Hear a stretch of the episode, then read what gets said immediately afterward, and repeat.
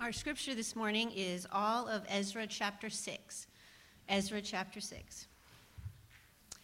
Then Darius the king made a decree, and search was made in Babylonia in the house of the archives where the documents were stored. And in Ecbatana, the citadel that is in the province of Media, a scroll was found on which this was written a record. In the first year of Cyrus the king, Cyrus the king issued a decree Concerning the house of God at Jerusalem, let the house be rebuilt, the place where sacrifices were offered, and let its foundations be retained. Its height shall be 60 cubits, and its breadth 60 cubits, with three layers of great stones and one layer of timber. Let the cost be paid from the royal treasury.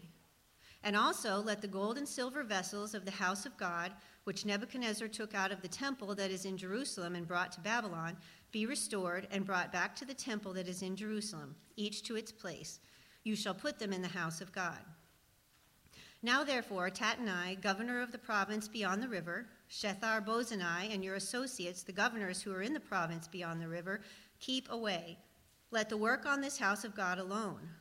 Let the governor of the Jews and the elders of the Jews rebuild this house of God on its site Moreover, I make a decree regarding what you shall do for these elders of the Jews for the rebuilding of this house of God.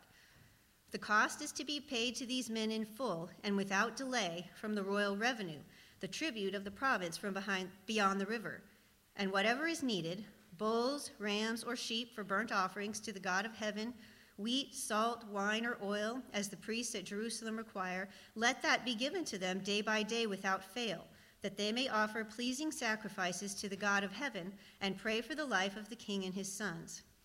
Also, I make a decree that if anyone alters this edict, a beam shall be pulled out of his house, and he shall be impaled on it, and his house shall be made a dunghill. May the God who has caused his name to dwell there overthrow any king or people who shall put out a hand to alter this or to destroy this house of God that is in Jerusalem. I, Darius, make a decree. Let it be done with all diligence. Then, according to the word sent by Darius the king, Tatnai, the governor of the province beyond the river, Shethar Bozenai, and their associates did with all diligence what Darius the king had ordered. And the elders of the Jews built and prospered through the prophesying of Haggai the prophet and Zechariah the son of Iddo they finished their building by decree of the God of Israel and by decree of Cyrus and Darius and Artaxerxes, king of Persia. And this house was finished on the third day of the month of Adar in the sixth year of the reign of Darius the king. And the people of Israel, the priests and the Levites, and the rest of the returned exiles celebrated the dedication of this house of God with joy. They offered at the dedication of this house of God 100 bulls, 200 rams, 400 lambs, and as a sin offering for all Israel, 12 male goats, according to the number of the tribes of Israel. And they set the priests in their divisions and the Levites in their divisions for the service of God at Jerusalem, as it is written in the book of Moses. On the 14th day of the first month, the returned exiles kept the Passover, for the priests and the Levites had purified themselves together. All of them were clean. So they slaughtered the Passover lamb for all the returned exiles for their fellow priests, and for themselves.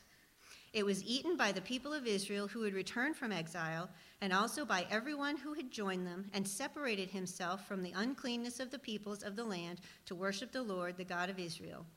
And they kept the feast of unleavened bread seven days with joy, for the Lord had made them joyful, and had turned the heart of the king of Assyria to them, so that he aided them in the work of the house of God, the God of Israel. This is the word of the Lord.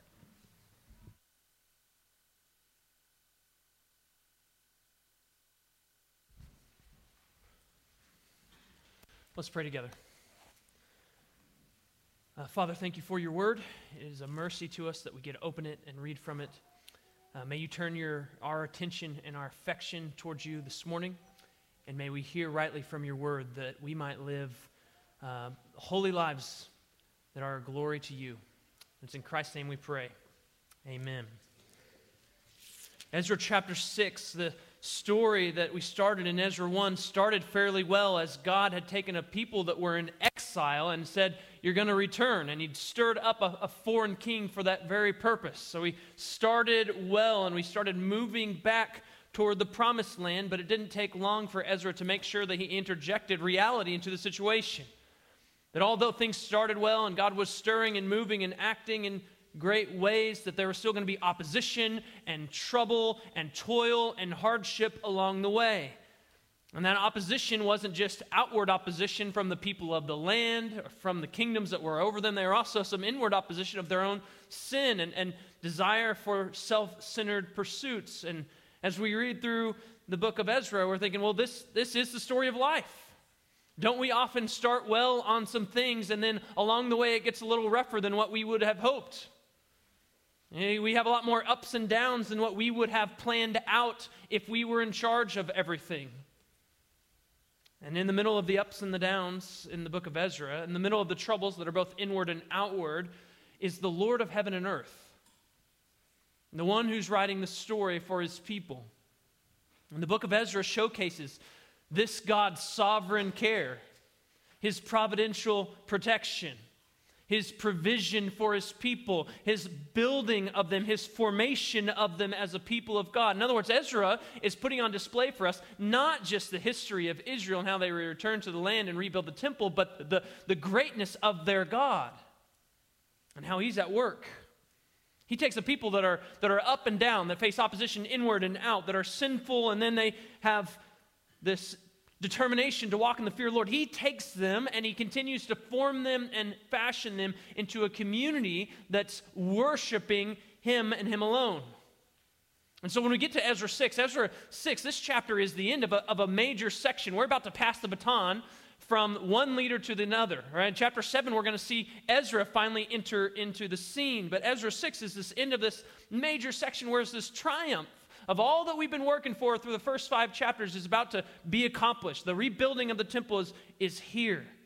And again, it, it isn't a, a chapter that's primarily about the triumph of the work, but the triumph of God working in and through his people.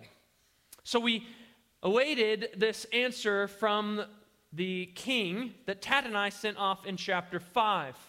They're waiting. What do we do about this people, the Jews in the land, rebuilding this temple? Because the work is prospering in their hands, and I'm not sure that you want this to go on, Darius, so you might want to check into it. And here's the reply we get in chapter 6. Darius makes this decree. He says there's a record in the first year of Cyrus the king where Cyrus the king issued a decree concerning the house of God at Israel to let the house be rebuilt the place where sacrifices were offered, and let its foundations be retained. Its height shall be 60 cubits, and breadth 60 cubits, and with three layers of great stones and one layer of timber. And let the cost be paid from the royal treasury. And also let the gold and the silver vessels of the house of God, which Nebuchadnezzar took out of the temple that is in Jerusalem and brought to Babylon, be restored and brought back to the temple that is in Jerusalem, each to its place. You shall put them in the house of God. So not only does he say, let's let this keep going, but let's give them financial help. Now, they, they left, if you remember, when they left, part of the decree was hey, if you're not going, like, you need to help support this. So they left, kind of in a sense, plundering the people as they did with the Egyptians when they were pulled out of slavery in Egypt. But we're not sure, we're not given any details on whether that financial help from that people was ongoing. So we don't know if they've had this continuing flow of funds from Persia uh, through this time. It's possible that it was, but it's also possible that if they were given and promised some revenue from the kingdom to continue to support them to rebuild the temple, that it was forgotten. You might remember that the people themselves, they had taken up the work and then put it down. Within the first 20 years, they had stopped the work. So it's possible that even if the revenue was supposed to go, that they had just forgotten about it because they weren't building anyway. A change of kings or administrations and different governors, a work stoppage in the land could lead all of them to just stop the revenue from flowing. Or it's possible that if there was revenue that was to continue to flow, that the governors were in charge of that revenue, and all the governors weren't necessarily pro temple. They weren't necessarily all about the building of the temple, so it might have been at their discretion. And they could have been of little help at times. Whatever the case may be, here's what the king says. Not only does he give the okay for them to rebuild, but he says, actually, not just rebuild, I'm going to fund it from the treasury. So the letter that we saw in chapter 5 from Tattenai, the governor over this land, that he sends to Darius, the king, what his motive was, we, we don't know, but what this letter accomplishes is really clear. I mean, all of the first five chapters, we've seen all sorts of opposition from the people in the land. We've seen all sorts of things going on. And what has it all accomplished? It's all led to this point where Darius not only gives the okay for the rebuilding of the temple, but he says, actually, we're going to fund it. Tattenai's all his efforts of statecraft to make sure he makes this letter go the right way, leads to this point where he actually gets the work financed. The investigation, the reporting, all this they lead to the financing of the temple rebuild. And the king goes even further.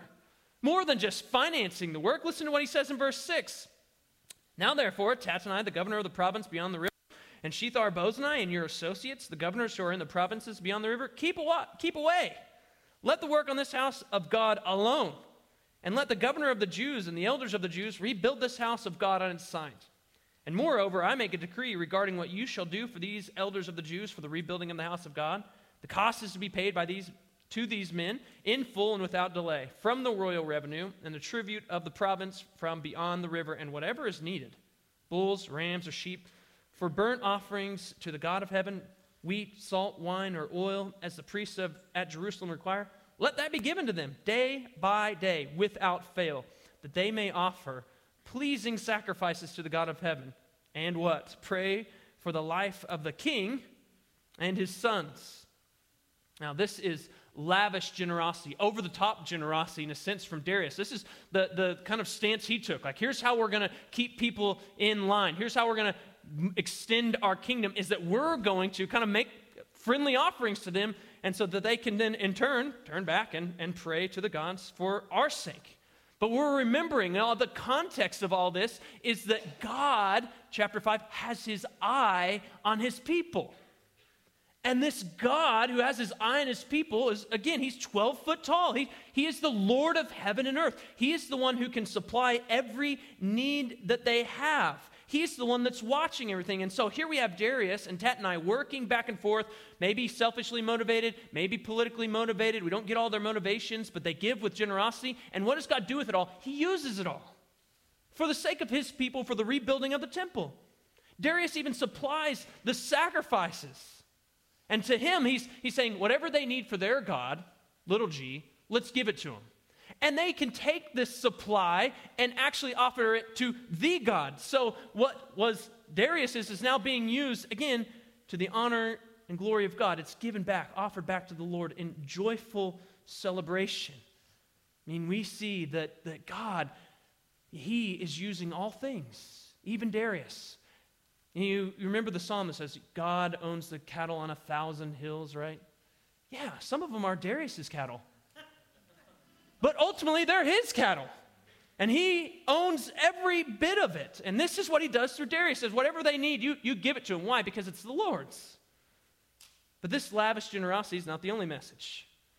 Darius also wishes to convey some, uh, something else to the governors of the land, verse 11 and 12. I also make this decree that if anyone alters this edict, a beam shall be pulled out of his house. I'm not an architect, but I don't think that that was probably good for the, the structure of the home. And he shall be impaled on it, and his house shall be made a dunghill.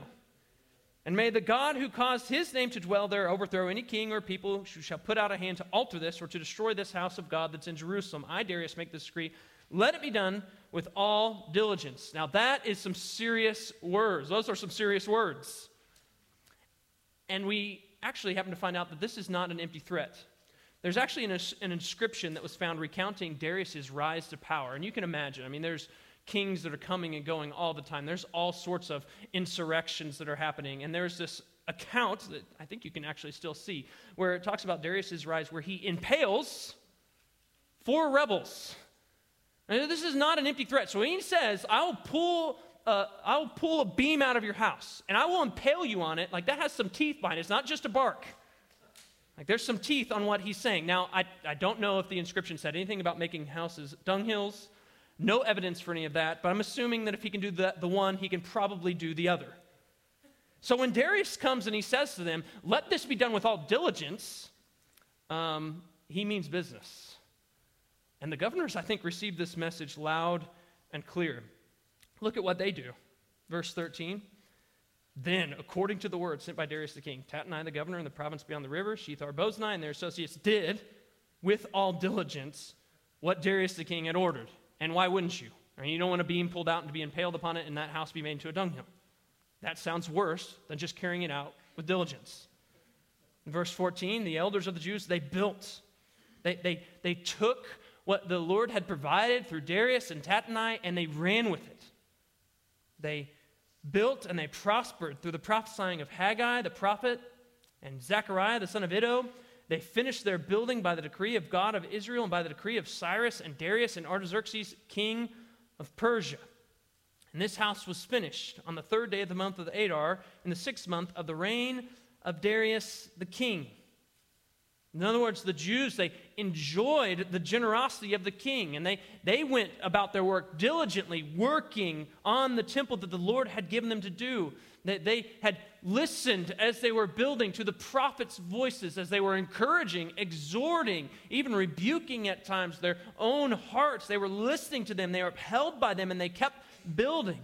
And so, at last, after all these starts and stops since we've been in the land, after opposition inside and outside, the temple is finished. And how does it get finished? How does, how does this book of Ezra tell us how it's finished? It's very interesting.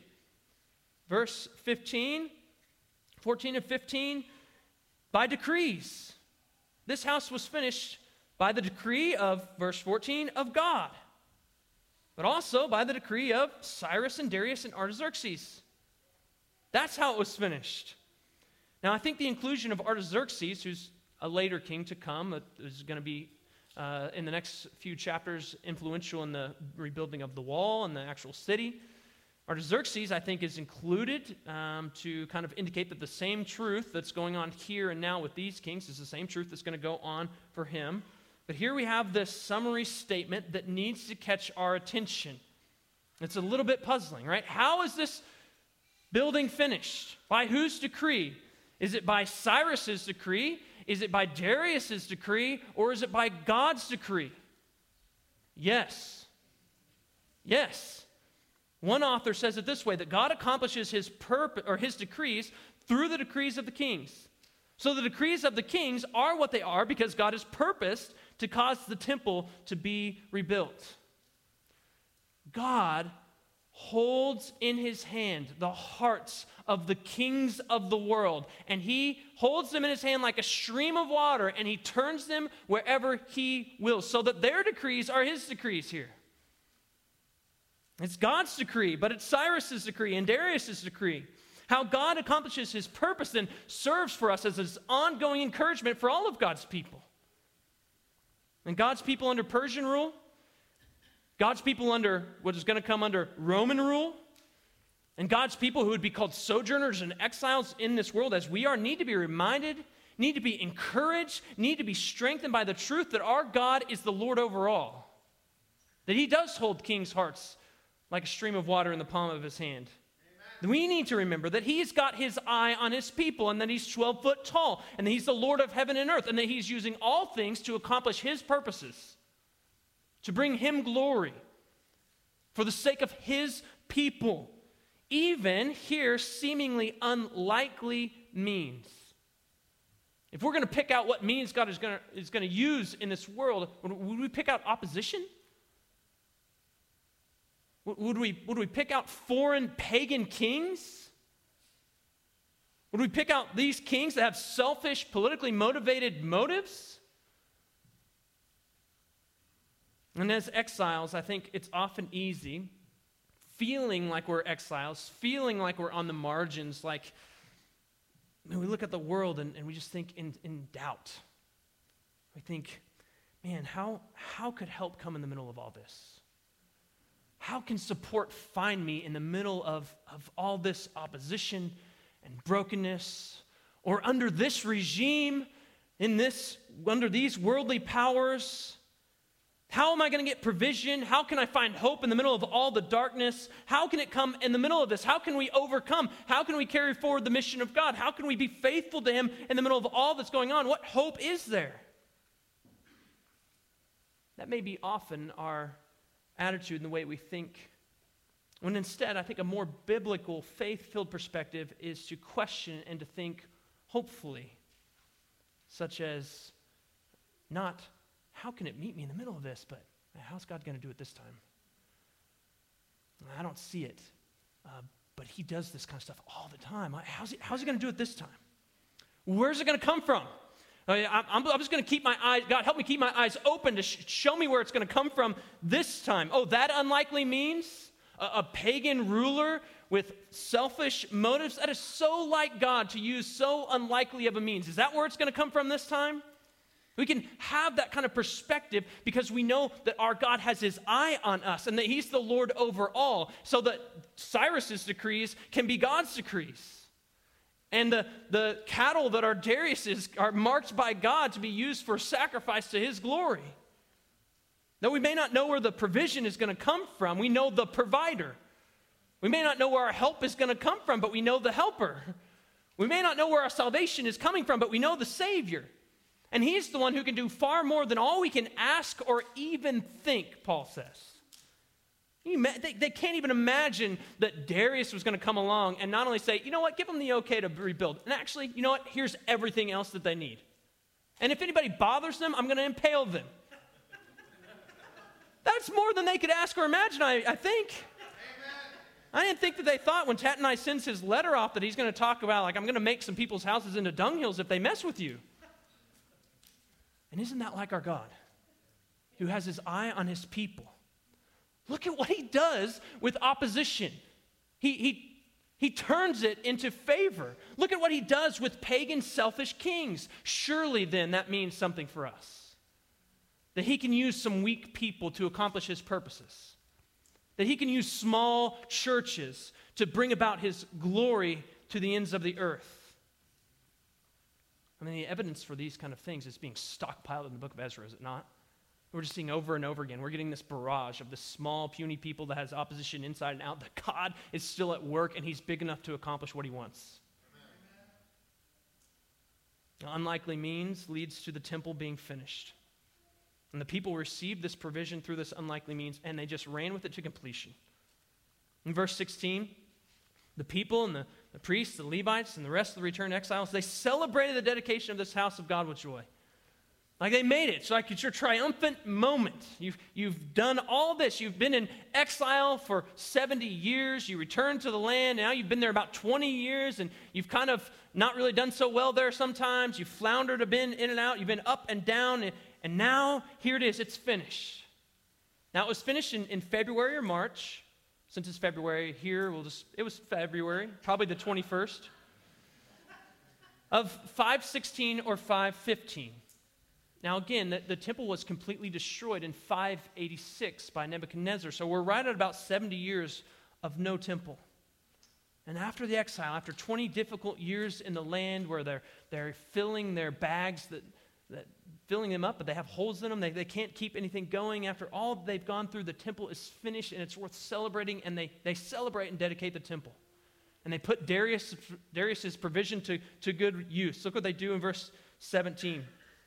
They offered up the dedication of this house of God 100 bulls, 200 rams, 400 lambs, and as a sin offering for all of Israel, 12, 12 male goats, according to the number of the tribes of Israel. And they set the priests and their divisions and the Levites and their division for the service of God at Jerusalem, as it is written in the book of Moses.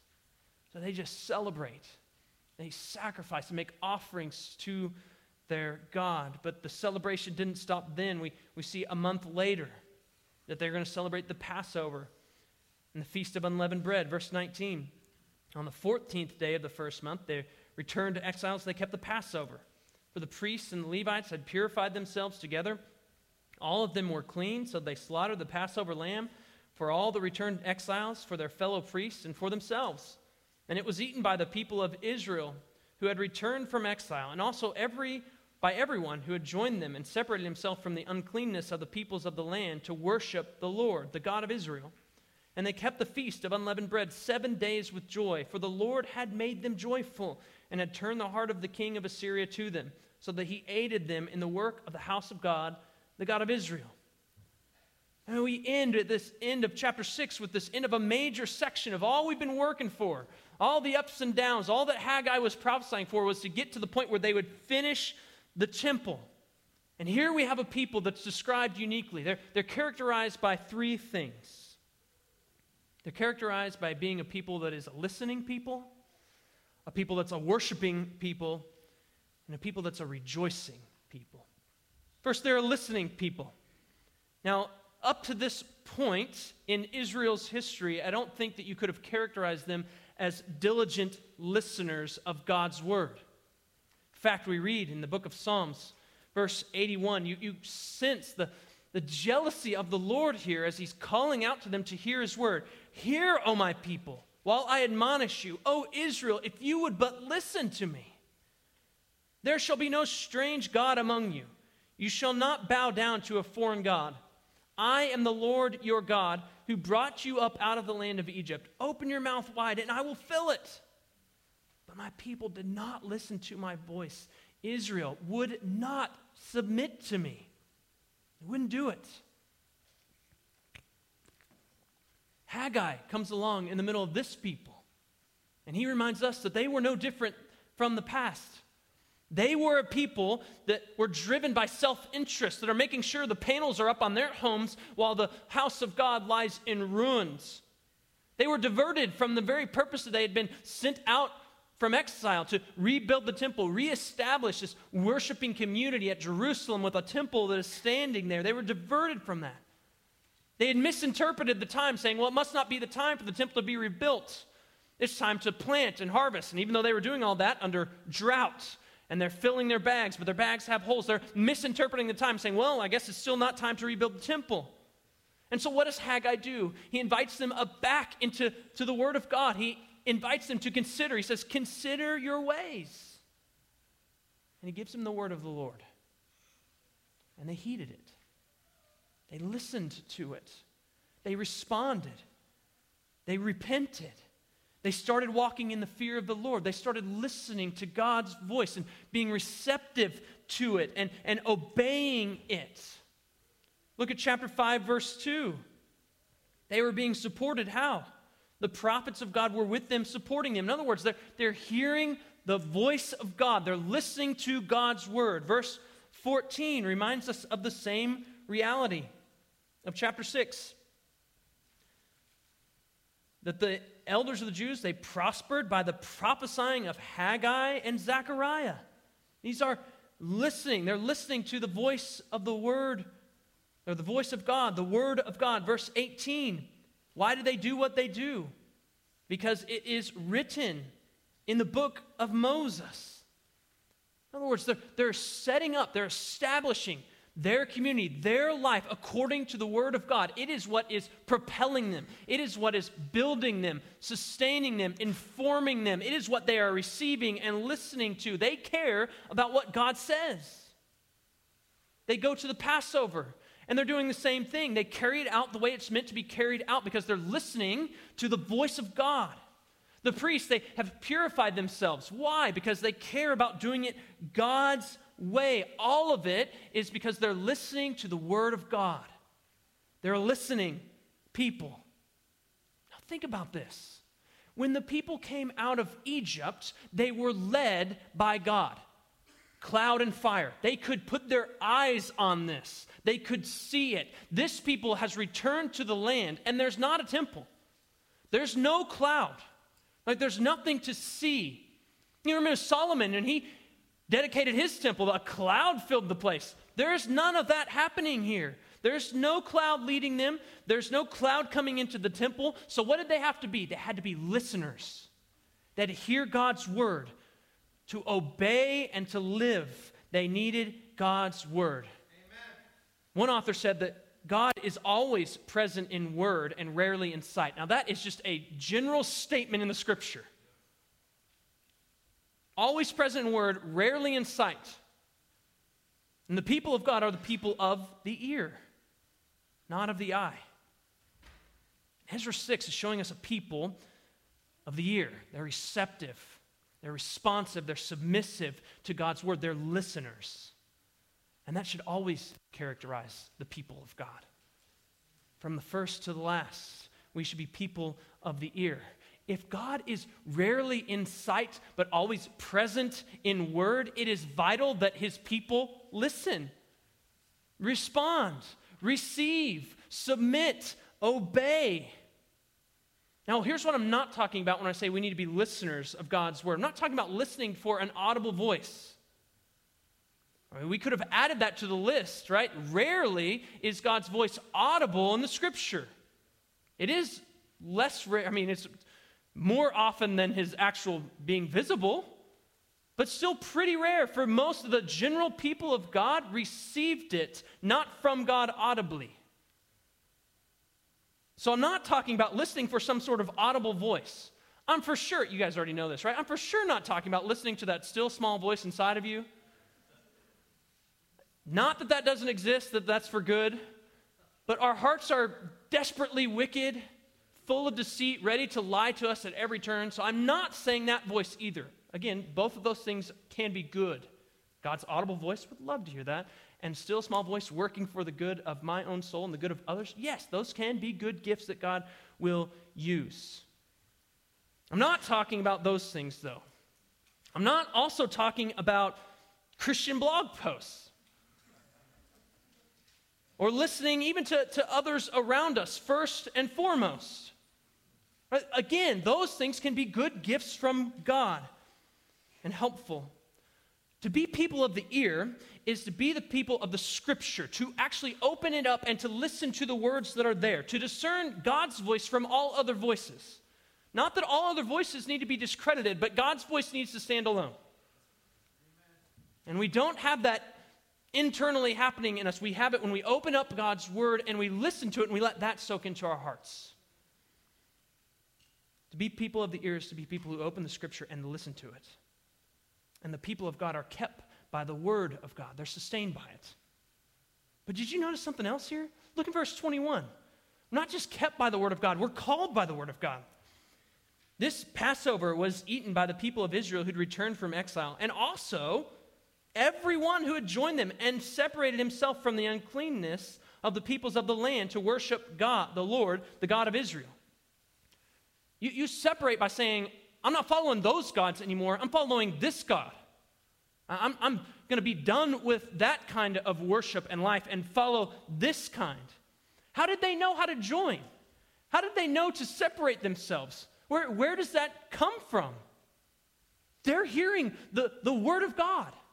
As the people in the land live it out, as prophets come and declare the word of God, here's what you are to do. Here's what God is saying. They're listening to this. They become part of the community by listening to God's word. Word that is lived out, that was surely read and heard by from Moses, as they're saying here. They're listening to that word that had been written down for them. They're listening to the prophets, and they're hearing these things by faith, and then they're joining in with that community of Israel. That's how they're coming. They're hearing with faith. They didn't see a cloud either.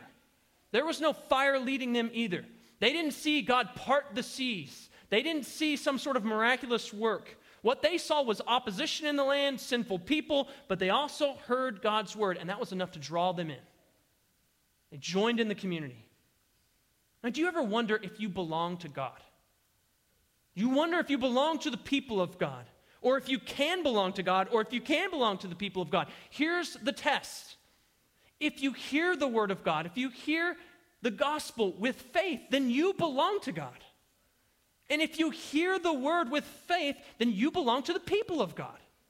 And that's what's happening here. It wasn't that they had to meet some other test, they had to hear with faith and join. They were in. They're joining with the people of God.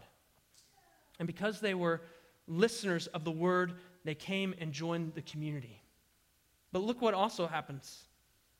Because they were listeners of God's word, the people were worshipers of God. So they have this dedication of the temple in verse 17. Here's what they do they're offering up 100 bulls, 200 rams, 400 lambs, and a sin offering for all of Israel 12, 12 male goats according to the number of the tribes of Israel offerings and sacrifices. They were a way to ascribe worth to God, to show Him that He's worthy of honor and sacrifice. I mean, that's what worship is it is to ascribe ultimate worth to something. And they are doing that through their offerings, through their sacrifices. But they don't just make those in general, they also offer a sin offering. In other words, when they're, they're coming before the Lord and they're making these offerings and they say, These are sin offerings, they're announcing their guilt before God. They're saying that we need atonement, forgiveness, reconciliation. We need God to forgive us in order for this to work out. We have sin, we have guilt, and so we need to bring forward what God has said to do with sin and guilt. And you need blood. And there's no forgiveness apart from blood. And so they bring these offerings and they shed that blood for their sins. Because they see God as the one who's worthy of their worship. And it's interesting. You likely noticed that there were 12 goats, one for each tribe. Now it shows some of their unity. Remember, before they were exiled, there was north and south, 10 tribes on one side, two on the other. Now they're united as the people of God in the land again. But it also shows what? Their recognition of all the people of Israel, of all the people of God. We need a substitute for our sins. We need something to die so that we might be your people, all 12 of us. It's, it's holistic, right? There's not one part that's exempt from needing a sin offering before God. And then what do they do? A month later, they observe the Passover and the Feast of Unleavened Bread, where they sacrifice a lamb the Passover lamb. And here's how they were instructed in Exodus chapter 12, verse 26. When your children say to you, when you're doing this, when you're carrying out the Passover, what do you mean by this service? You shall say this it's the sacrifice of the Lord's Passover. For he passed over the houses of the people of Israel in Egypt when he struck the Egyptians, but spared our houses. And they bowed their heads and they worshiped. In other words, there's a, a rhythm to this, a liturgy to this, of here's how you're supposed to let this play out, here's how you are to describe it. They're identifying with the people of God in the past, and they're saying that story is our story. We're remembering how our God passed over our houses by the blood of the Lamb, how he redeemed us from Egypt by his great power, by his working, by his grace. And so, in other words, again, they're recognizing who they are. We deserved to die, but something died in our place. Blood was shed for us. And it was the work of God that spared us and redeemed us. And they're rehearsing those truths and realities together. In other words, they, all these offerings, all these feasts are a way for them to remember God's work, to celebrate God's work, to respond to God's work, to respond to God's character. It's all their worship to God. So, what's this community doing? They are organizing their lives, everything from their animals to their calendars, all around the worship of this one true God. It is not just an activity for them, it is their identity. Worship of God is to be the very center, center of the people of God, a core identity, not just another activity. But I wonder if that's how we think of it. Doesn't it seem like it's often spoken of worship as another activity? Something you do, something you perform. It's a time of the week, it's a specific location. But worship is not another activity. It's not a location, it's not something we perform and do. Worship is the very activity of our hearts, it is a, our core identity as people made in the image of God. So, the question when we think about worship shouldn't be a time and a place, but where is that worship directed? we're always worshiping. What's it directed to? What are we ascribing ultimate worth to? Israel here in Ezra 6 as they're carrying these things out, as they're literally slaughtering animals, as this graphic imagery in front of them. Uh, they are directing their worship to God. They are so captured by his greatness that they're saying, as a somewhat impoverished and small people, that we are willing to give these sacrifices just to show that he's worthy because he's great. They're captured by God's greatness. They're looking back and saying, Look at what God has done for us. He passed over us. He redeemed us. He brought us to this place. Now He's restored us. He's been keeping us all along. He's made a way for us, even as sinners, so that we can be in His midst with His temple and us around Him. Like they are captured by his greatness, and so they are directing all of their worship toward him. So, what's capturing us so that it receives our worship? What are we ascribing ultimate worth to? What has so captured us that that's the thing that we have to worship? The reality is that God made us. He made us to worship, and He made us to worship Himself. And all of us here today, we can know that He has kept us. And he, has, he is the one who, in whom we live and we move and we have our being. We do not live or exist apart from Him. And so here's God who's made us and kept us, and He has made a way for us, as He did for the people in the Old Testament, to know Him, to love Him, to worship Him, and to worship Him alone. It's His grace and His mercy and His love that have been displayed toward us and toward His people. And our response to what He has shown us about Himself, to what He has done in this world that He has created, is to respond with worship, to ascribe to Him ultimate worth, to respond to Him about how great He is and how much He has done on our behalf. We are to be a worshiping people, not just as another activity that we're juggling with all the other activities, but as the very core of our being, we are a worshiping people. We worship the one true living God. And they are also a rejoicing people. They were a listening people, a worshiping people, and a rejoicing people. Verse 16 they make this dedication of the house of God with joy. Verse 22 they kept the feast of unleavened bread seven days with joy. For the Lord had made them joyful and had turned the heart of the king of Assyria to them, so that he aided them in the work of the house of God, the God of Israel. You remember a few chapters ago when they laid the foundation of the temple. What was the response? Well, it was kind of mixed, wasn't it? Some were happy, some were rejoicing, but other ones were sad. And their noise was so loud from both camps that the, the, the people around them heard it. They heard the mourning and they heard the rejoicing. It was a really interesting scene wailing and clapping, and singing and weeping, all going on at the same time. And that's not how it's described now. There's rejoicing, there's joy. Now, what's changed? The foundation hadn't grown since then.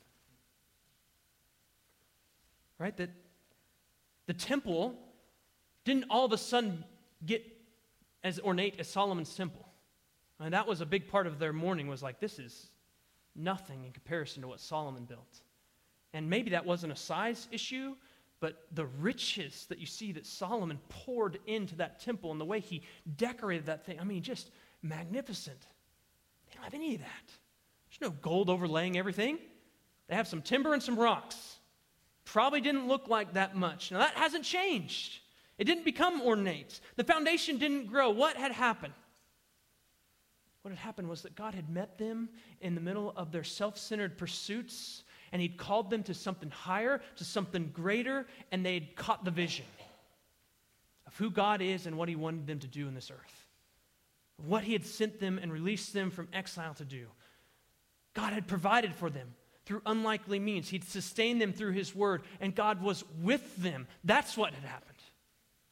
And when God is with you, when you're assured of that, when you know that to be true, that changes things. That brings joy where there shouldn't be joy. Where nothing else has changed circumstantially, and you know that God is with you, there's joy. Now, Psalm 16, verse 11 In God's presence is fullness of joy. Haggai had told them, Ezra was reminding them God is with you. And what happened was God made them joyful by being with his people. I mean, when God meets people in the middle of all of their mess, there's joy. That's what's happening here. Nothing new. God is meeting them in the middle of all that they're dealing with, in the middle of their mess, and all of a sudden there's joy. Has He met you? Has He jumped into the middle of your mess? Do you know joy and rejoicing in all circumstances?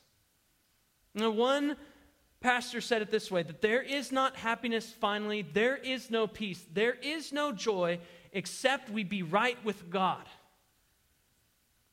In his presence, is not fullness of joy if you are not reconciled to Him. He is a holy God, and we are sinful people. There's no joy to be had if we're not reconciled to Him. But if we be right with God, the God over heaven and earth, the holy God who's full of greatness and mercy and compassion, if sinners be made right with Him, then there can be fullness of joy no matter what else. I mean, who can be against us if God is for us? What does it matter what bullies are picking on me on the playground if my dad's 12 foot tall?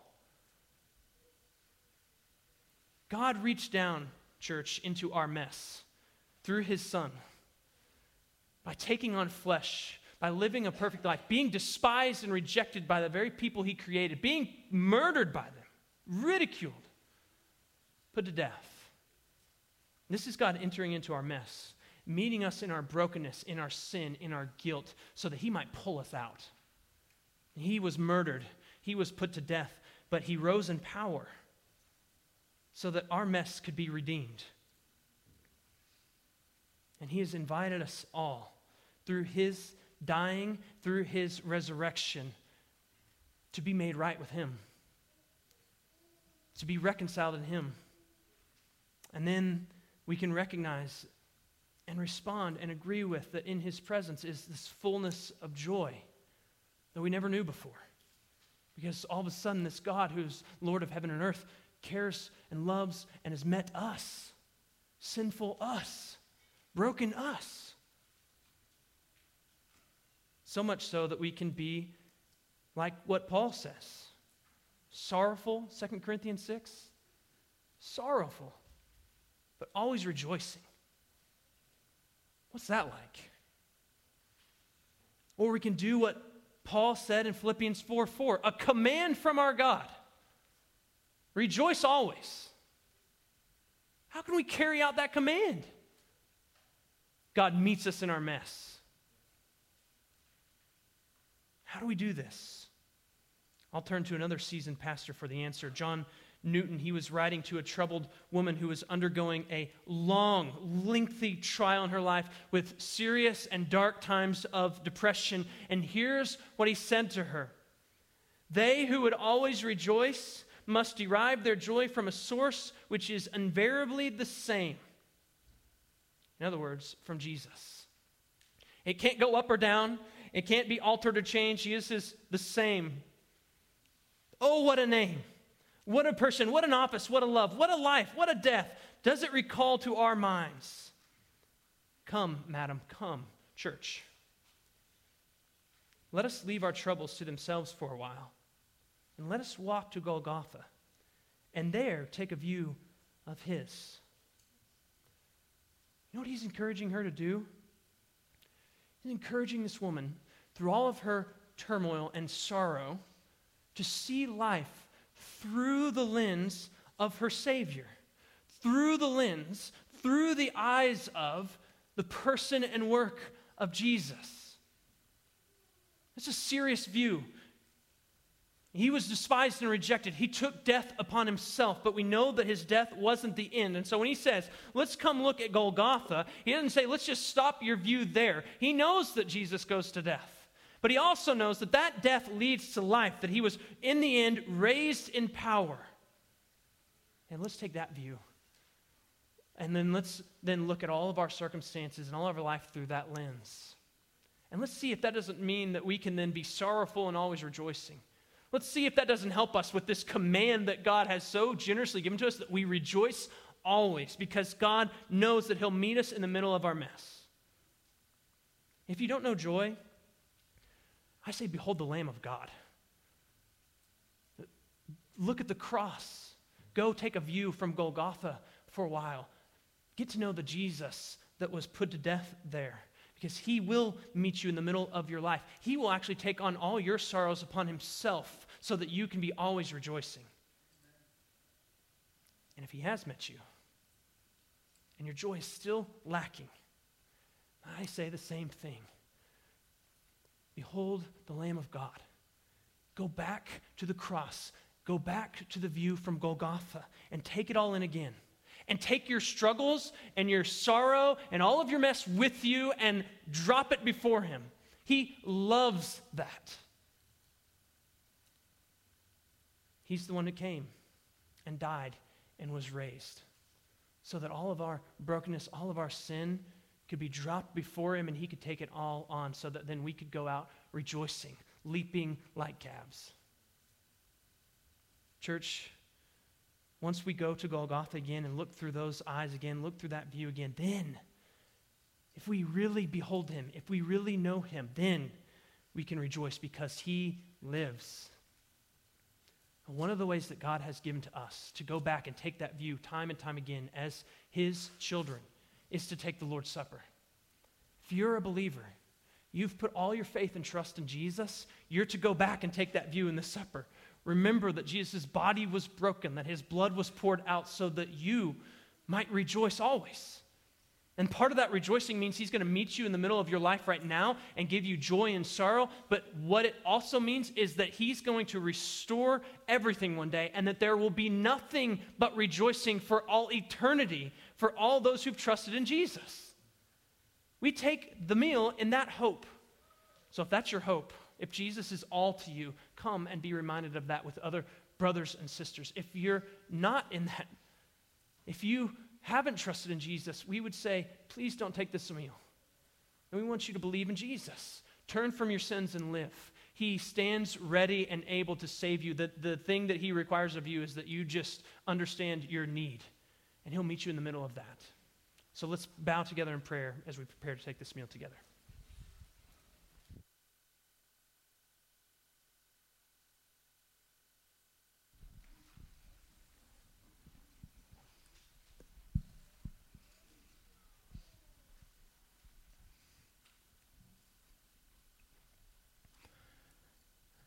God, we have all walked through the doors today of this sanctuary and this building with different messes in our hearts and minds. And yet, all of our messes are basically the same in kind. None of us are struggling with sins that other brothers and sisters in Christ haven't struggled with forever and yet we get bound up in our view, our low view, and all we can see are our circumstances. And there are things that we wish we could change in our past and we think dominate who we are and what our identity is. And there are things that we struggle with now sinful habits and ways of thinking and living that we can't see you really delivering us from. And we even look to our future, and often we ask that question that we heard today God, how are you going to do it this time? What are you going to do? How are you going to bail me out? How are you going to fix this?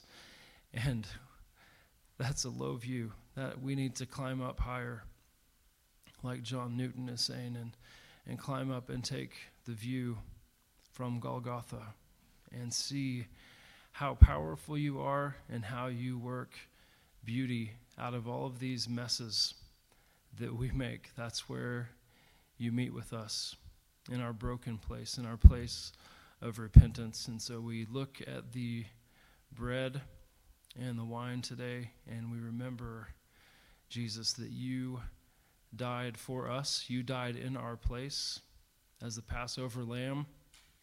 And it was not despite all of the wicked things that we have done and thought and what we are, but it's because of it. You came to rescue sinful, broken, messy people, and we are so thankful that you love us and that your grace is greater than our sin.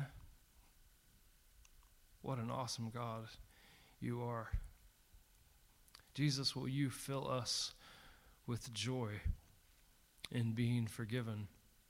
Will you fill us with joy in looking to the future and knowing that there is nothing that can stop you from providing all that you've said you are going to provide? You are enough for us in this world. You will bring us everything that we need, though it may not be everything that we like. You've given us your presence, and that is enough, and you will give us your amazing inheritance, the new heaven and the new earth, and the joy will last forever, and the pleasures will be forevermore, and the struggles and trials of this time will be so forgettable and so far behind us. Uh, I can't even imagine what that is like, but I believe your word, and just like the people back then, they heard your word and they were changed and they got to work. We want to be the same way. We want to hear your word. We want to believe it, to join that hearing of the word with faith and trust you and live lives of confidence and joy, Lord. Will you turn our hearts around? Will you help us to delight in you right now as we think about what you have done to restore us and put us back together with you, God, on the cross? Thank you so much, Lord, and come back soon. Amen.